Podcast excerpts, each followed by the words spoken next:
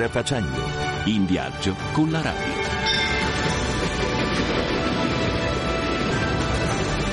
On the road. En voyage. Reisen. Viajando. Strada facendo.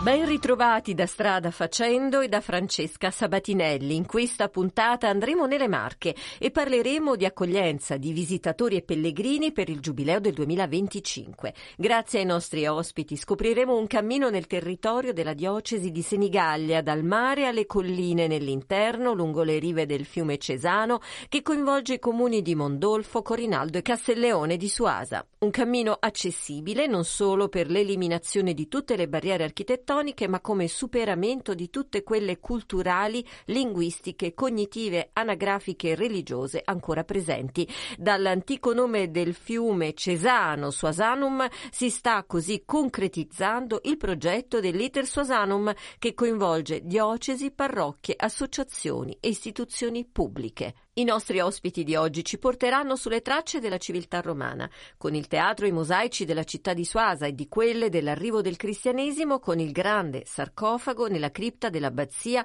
di San Gervasio di Bulgaria. Infine andremo nei luoghi dell'infanzia e della fanciullezza di Maria Goretti, la santa del perdono, nata a Corinaldo e lì vissuta fino agli otto anni. Ma per iniziare il nostro viaggio nelle Marche passo la parola ad Alessandro Di Bussolo. Alla presentazione romana dell'Iter Suasanum incontriamo Eros Gregorini, già responsabile dell'archivio storico e poi delle attività culturali del comune di Senigallia, che da volontario ha contribuito all'elaborazione del progetto. Eros Gregorini, grazie di essere con noi con Strada Facendo. Come nasce l'idea di questo progetto Ilter Suasano? Nasce su una sollecitazione di Dino Angelaccio, che si occupa di turismo accessibile a tutti. Ha proposto insieme alla diocesi di Senigallia questo percorso che parte da Mondolfo, la località più vicina al mare, per salire poi a Corinaldo e a Castellino di Suasa, tre comuni uniti da un fiume, il fiume Cesano. La ricchezza di questo territorio è data da una storia millenaria, la testimonianza più antica è quella della città romana di Suasa che viene fondata nelle, a metà del III secolo a.C. e che arriva ininterrottamente sino ai giorni nostri. In questa storia di chiese, di abbazie, di castelli, di borghi murati, di un territorio e di un paesaggio bellissimo. In questo percorso il nostro obiettivo è quello di rendere questi luoghi e questi ambienti accessibili a tutti e in ogni momento. Con quali strumenti questo verrà fatto? Sono quelli più classici, naturalmente dell'accessibilità fisica, ma anche quella dell'accessibilità sensoriale, dalle informazioni al, ai siti informativi, piuttosto che a, per esempio a, a saper leggere un menu in un ristorante dove questo testo possa essere accolto da chi non vede, da chi non sente e da qualsiasi persona che abbia una qualsiasi disabilità. Sarà anche qualche strumento digitale come un'app? Sì, stiamo lavorando per questo. In questo momento il lavoro più grande è stato quello di definire il percorso, quindi gli spazi e i luoghi che intendiamo rendere accessibili a tutti. Nella fase successiva entreremo nel merito di tutte le azioni concrete che dovremmo realizzare. Vogliamo un attimo entrare in alcuni di questi luoghi e descriverli? Santa Maria Goretti è sicuramente uno degli elementi più importanti di questo percorso. Maria Goretti nasce a Corinaldo nel 1890, viene assassinata nel 1902 a Ferire di Conca e la caratteristica più importante che segnala la vita di questa giovane fanciulla è stata quella del perdono del suo assassino e la santa del perdono. A Corinaldo di Maria Goretti si conserva la casa dove è nata e vissuta fino al momento in cui è emigrata per la pianura pontina il luogo dove è stata battezzata, la chiesa dove lei si ricava al mattino per recitare il rosario, che è la chiesa dell'incancellato. E questi, diciamo, sono i luoghi della contemporaneità. Ma questa storia è una storia millenaria e partiamo con la città romana di Suasa, dove ancora oggi si conserva l'anfiteatro, che è uno dei più grandi della regione Marche, in grado di ospitare uh, dai 7.000 ai 10.000 spettatori. Insieme a, si conserva il foro e il tracciato dell'antico cardo ed ecumano, che è tuttora visibile ed è stato riportato alla luce dagli scavi, e poi questa grande villa senatoriale dei Coiedi di 3.400 metri quadrati, in gran parte ancora oggi adornata da stupendi pavimenti in mosaico. Si sono fortunatamente conservate alcune pitture sulle pareti che per quanto ne sappia soltanto a Pompei ci sono ancora affreschi parietali, sono stati recuperati e sono oggi esposti nel Museo archeologico di Castellone di Suasa. Lungo la Valle del Cesano, sulla riva sinistra del, del Cesano si trova San Gervasio di Bulgaria, sulla riva destra del fiume Cesano si trova Santa Maria in Portuno, queste due antiche chiese paleocristiane. La prima nasce in un sito che nel VI-VII secolo d.C. viene occupato da questa popolazione di origine slava che si trasferisce nell'area dell'antico esarcato di Ravenna e nel VI-VII secolo viene fondata questa chiesa di San Gervasio, il santo milanese, e di questa chiesa l'aspetto più importante è la, è la cripta che si conserva sotto l'edificio dove è conservato il più grande sarcofago ravennate presente nelle Marche. Dall'altro lato invece la chiesa di Santa Maria in Portuno, l'appellativo ricorda la divinità fluviale dell'antichità classica, il dio Portuno, il dio dei fiumi, dei ponti e degli attraversamenti. Probabilmente la chiesa di Santa Maria prende questo appellativo proprio in ricordo del fatto che in quella zona esisteva un attraversamento del fiume Cesano che metteva in relazione la chiesa di Santa Maria in Portuno con la chiesa di San Gervasio di Bulgaria e quindi dei due tracciati stradali che da Cagli, trova nell'entroterra sull'Appennino marchigiano, la strada che scendeva verso il Mar Adriatico sul lato destro fino a Senigallia e ad Ancona, sul lato sinistro fino a Fano, Pesaro e Rimini. Sono due chiese paleocristiane, anche la chiesa di Santa Maria in Portuno è attestata dagli scavi archeologici risalente al VI-VII secolo d.C. e tuttora conserva importanti resti sia dell'architettura romanica sia di interventi architettonici successivi.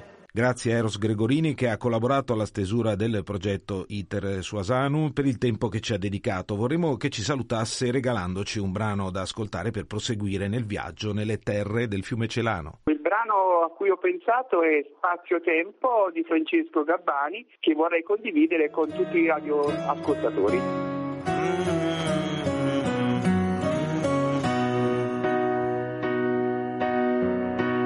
Nella confusione miliardi di persone, solo un'occasione qua giù. Tra l'azzurro e il buco nell'ozono. Tra John Lennon, Paul e Yoko Ono. Il passato non dimentica, il futuro fa ginnastica si prepara tutti i giorni per te.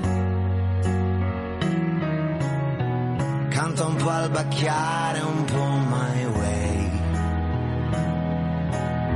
Schiaccia il tasto rec e il tasto play. E poi così tu sei qui, Natale in un qualsiasi lunedì. Ed ora è con noi Francesco Spallacci, assessore alla cultura e al turismo del comune di Corinaldo, paese natale di Santa Maria Goretti nel 1890. Spallacci è impegnato ed è stato impegnato in tante esperienze nelle associazioni culturali con diversi ruoli e dedica molto del suo tempo libero a collaborare e organizzare feste ed eventi di Corinaldo. Grazie Francesco per essere nostro ospite.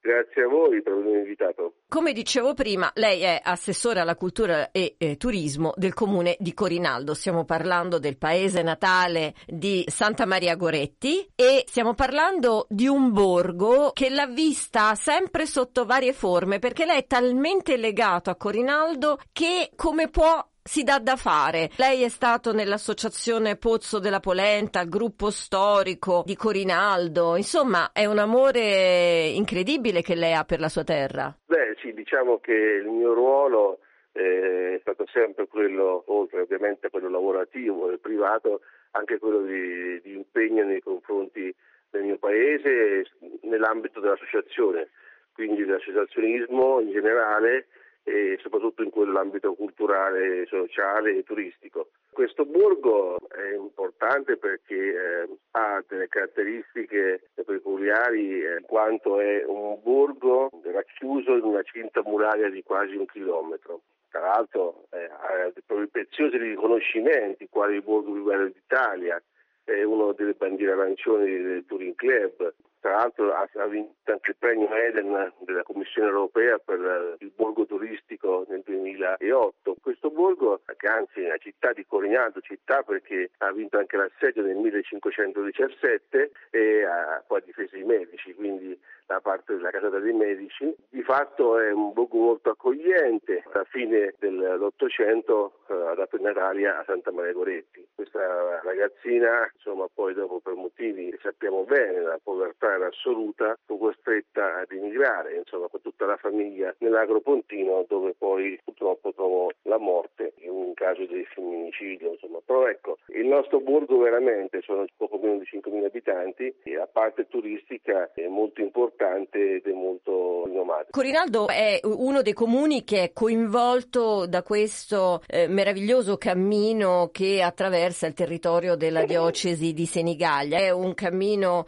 eh, accessibile a tutti ed è un cammino anche che in qualche modo supera qualunque barriera. Allora, l'Iter Suasanum è un progetto, di Senigallia, coinvolge tre comuni. Innanzitutto diciamo che sono tre comuni, tre borghi, perché non siamo grandi città. Mondolfo, Corignaldo e Castellone, Corignaldo in qualche modo è al centro di questo percorso, è un percorso che può essere camminato, ma anche chi non può, insomma, è un percorso che può essere fatto in tutti i modi. Ed è accessibile perché il Giubileo 2025 tra l'altro fa dell'accessibilità un suo punto cardine. Veramente stiamo lavorando affinché questo percorso marchigiano che attraversa la vallata, la valle del Cesano, sia veramente accessibile a tutti e quindi che ognuno possa trovare in maniera molto semplice e in maniera anche molto diretta e senza avere problemi la possibilità di visitare i nostri luoghi. Questo è l'intento, un po' anche i principi cardine del Giubileo 2025, questo deve essere anche la prospettiva futura, al di là poi del Giubileo, ma la visione è quella che veramente dobbiamo costruire un, un qualcosa per tutti, senza distinzioni. Lei è un camminatore? Assolutamente no. Eh, non sono un patito, però ecco, comunque abitando in un borgo che tra l'altro è su un colle, quindi di fatto sono abituati a camminare, eh, cioè noi abbiamo una, una, famosa scalinata di 800 gradini. Appunto, quindi, quindi lei dovrebbe essere allenato. Non sono un appassionato, adesso ci sono tanti ragazzi che in qualche modo no, fanno i pellegrinaggi come il Santiago di Compostela, no? quasi una sfida per molti, no? in questo senso qui non lo sono. Però, anche se lei non è un camminatore, a questo punto può a salutare i nostri ascoltatori, comunque incoraggiandoli a venire e a intraprenderlo sto cammino. Dobbiamo assolutamente dire che attraverso una vallata, una vallata dolce, abbiamo un percorso di dolci colline, ma di fatto è una vallata con le sue ramificazioni, la vallata del Cesano, che tra l'altro in qualche modo da Corignano si vede il mare, quindi verso Mondolfo, e dall'altra parte guardando uh, si trova la montagna. Le Marche, tra l'altro, una regione plurale, no? perché sono fatte di tantissime peculiarità e tantissime realtà. È l'unica regione d'Italia plurale e quindi eh, veramente fare questo percorso, questo cammino di pochi chilometri, perché parliamo praticamente di 30 chilometri, quindi veramente poco, può dare grandi soddisfazioni, non solo dal punto di vista ovviamente religioso e giustamente la città natale Santa Maria Coretti, ma tante anche realtà, chiese, opere d'arte all'interno dei luoghi della cultura religiosi, ma anche veramente la parte culturale, storica, eh, se pensiamo a Suasa c'è tutta l'area archeologica romana, eh, veramente eh, sono tante, tante cose da vedere e tante realtà da scoprire. I nostri borghi sono pronti ad accogliervi. Ci risponde al telefono da Mondolfo, uno dei tre comuni coinvolti nel progetto, il più vicino a Senigallia, Alessandro Berluti, operatore dell'Ufficio per i beni culturali della diocesi. Buona giornata ad Alessandro Berluti e grazie di essere con noi oggi. Grazie voi per averci coinvolto. Prima di tutto, cosa offrirà ai visitatori e pellegrini per il Giubileo la diocesi di Senigallia grazie al progetto ITER Suasanum? Tosano che stiamo andando a realizzare vuole partire da un nuovo modo di viaggiare durante il periodo giubilare. Infatti avremo la possibilità di conoscere una parte importante e quotidianamente interessante della nostra diocesi lungo il fiume Cesano, un percorso che parte dal santuario mariano della Madonna delle Grotte a Mondolfo che percorre, sale quindi verso l'abbazia alto medievale di San Gervasio di Bulgaria, sempre nel comune di Mondolfo, per proseguire alla Madonna del Piano in quel di Corinaldo, giungere quindi alla città romana di Suasa con le sue vestigia e poi proseguire a Corinaldo, la città natale di Santa Maria Goretti, con la casa natale, il grande santuario diocesano, all'interno di un contesto religioso e urbano parimenti molto molto importante in questo territorio. Parlare di Santa Maria Goretti vuol dire riferirsi alla, alla martire della purezza e che ha un ruolo importante non solo nella diocesi di Senigallia ma specie nel tempo moderno, un riferimento per tanti fatti che accadono in tutta Italia e non solo. Quindi un momento di preghiera, un momento di riflessione, un momento anche di muoversi in un territorio poliedrico nelle offerte che produce. Alle radici del cristianesimo a Senigallia è il sottotitolo del vostro progetto, ma dove si trovano queste radici? Dove le tracce più interessanti? La diocesi di Senigallia è una diocesi costiera lungo l'Adriatico, proprio nell'abbazia di San Gervasio, ad esempio, abbiamo conservato il più grande sarcofago ravennate presente all'interno della regione Marche, che gli studiosi ascrivono alla prima decade del VI secolo, in considerazione del fatto che il primo vescovo storico della diocesi di Senigallia, Venanzio, è attestato intorno al 502-507, ecco che questo elemento ci porta a dire proprio di essere nell'abbazia di San Gervasio alle origini del cristianesimo nel nostro territorio, nella nostra diocesi. Non solo, la rete delle abbazie, di cui fa parte anche San Gervasio, ma anche la chiesa della Madonna del Piano in quel di Corinaldo, inserisce in quel territorio che intorno all'anno 1000 andò in qualche maniera a creare il reticolo base della diocesi di Senigallieti, così come oggi viene ad espandersi, un territorio che va dall'Adriatico agli Appennini e che va dal Fiumesino fino al fiume Cesano appunto di cui stiamo parlando con questo cammino di Iter Suasanum che andremo poi a realizzare. Quando parliamo poi di religiosità, vogliamo alle origini del cristianesimo, vogliamo anche sottolineare in quello che è l'aspetto più contemporaneo comunque, anche la presenza della martire Santa Maria Goretti vuol dire riattualizzare in qualche maniera questo annuncio. Ma cosa ha spinto la diocesi di Senigallia, per la quale lei lavora nell'ufficio per i beni culturali, ad essere la prima in Italia a promuovere questo progetto di accessibilità in collaborazione con il servizio CEI per la pastorale per le persone con disabilità? Abbiamo subito pensato che il bello e il buono deve essere per tutti. Bisogna cambiare in maniera netta l'idea di come procedere nella progettazione. Deve essere di tipo universale deve riguardare tutti gli ambiti della vita quotidiana, compresi quelli che riguardano anche un percorso, un cammino giubilare, puntare sull'inclusione dove ogni persona con o senza disabilità sia membro effettivo del gruppo in cui è inserito e può essere integrato e può essere partecipe. Infatti il Persuasanum è un percorso che noi chiamiamo anche omnibus, universalmente accessibile. Quando parliamo di accessibilità la intendiamo veramente declinata in tutte le direzioni, non è solo legato a accessibilità con persone che hanno un problema fisico, ma anche di chi ha problemi nella conoscenza del territorio, di accessibilità nel leggere, anche temporanea impossibilità per i fatti della vita che danno delle difficoltà. Quindi l'idea è bellezza che deve essere riproposta nel buono e nel bello a tutti. E il giubileo certamente è un'azione che si rivolge a tutti, anche Papa Francesco re- recentemente ci ha ripetuto più volte che la salvezza di Gesù Cristo è per tutti, per tutti e per tutti, dicendolo veramente in maniera forte e decisa. E noi stiamo provando con questo progetto a metterci in questo cammino e in questa direzione che comporta anche per noi della diocesi in Italia un nuovo modo di pensare, un nuovo modo di approcciarci a delle realtà. Comprendiamo però che questa è la via, quella dell'accessibilità universale come la posizione in cui tutti siano considerati unico. Non stiamo facendo cose per noi e per loro, ma per tutti noi messi insieme, come stiamo lavorando per creare con questo percorso di Iter Sosanum Omnibus. Per questa puntata è tutto. In redazione Alessandro Di Bussolo, da Francesca Sabatinelli. Un buon fine settimana a tutti voi. Appuntamento a sabato prossimo con Strada Facendo e tanti auguri di buon Natale. Strada facendo, in viaggio con la radio.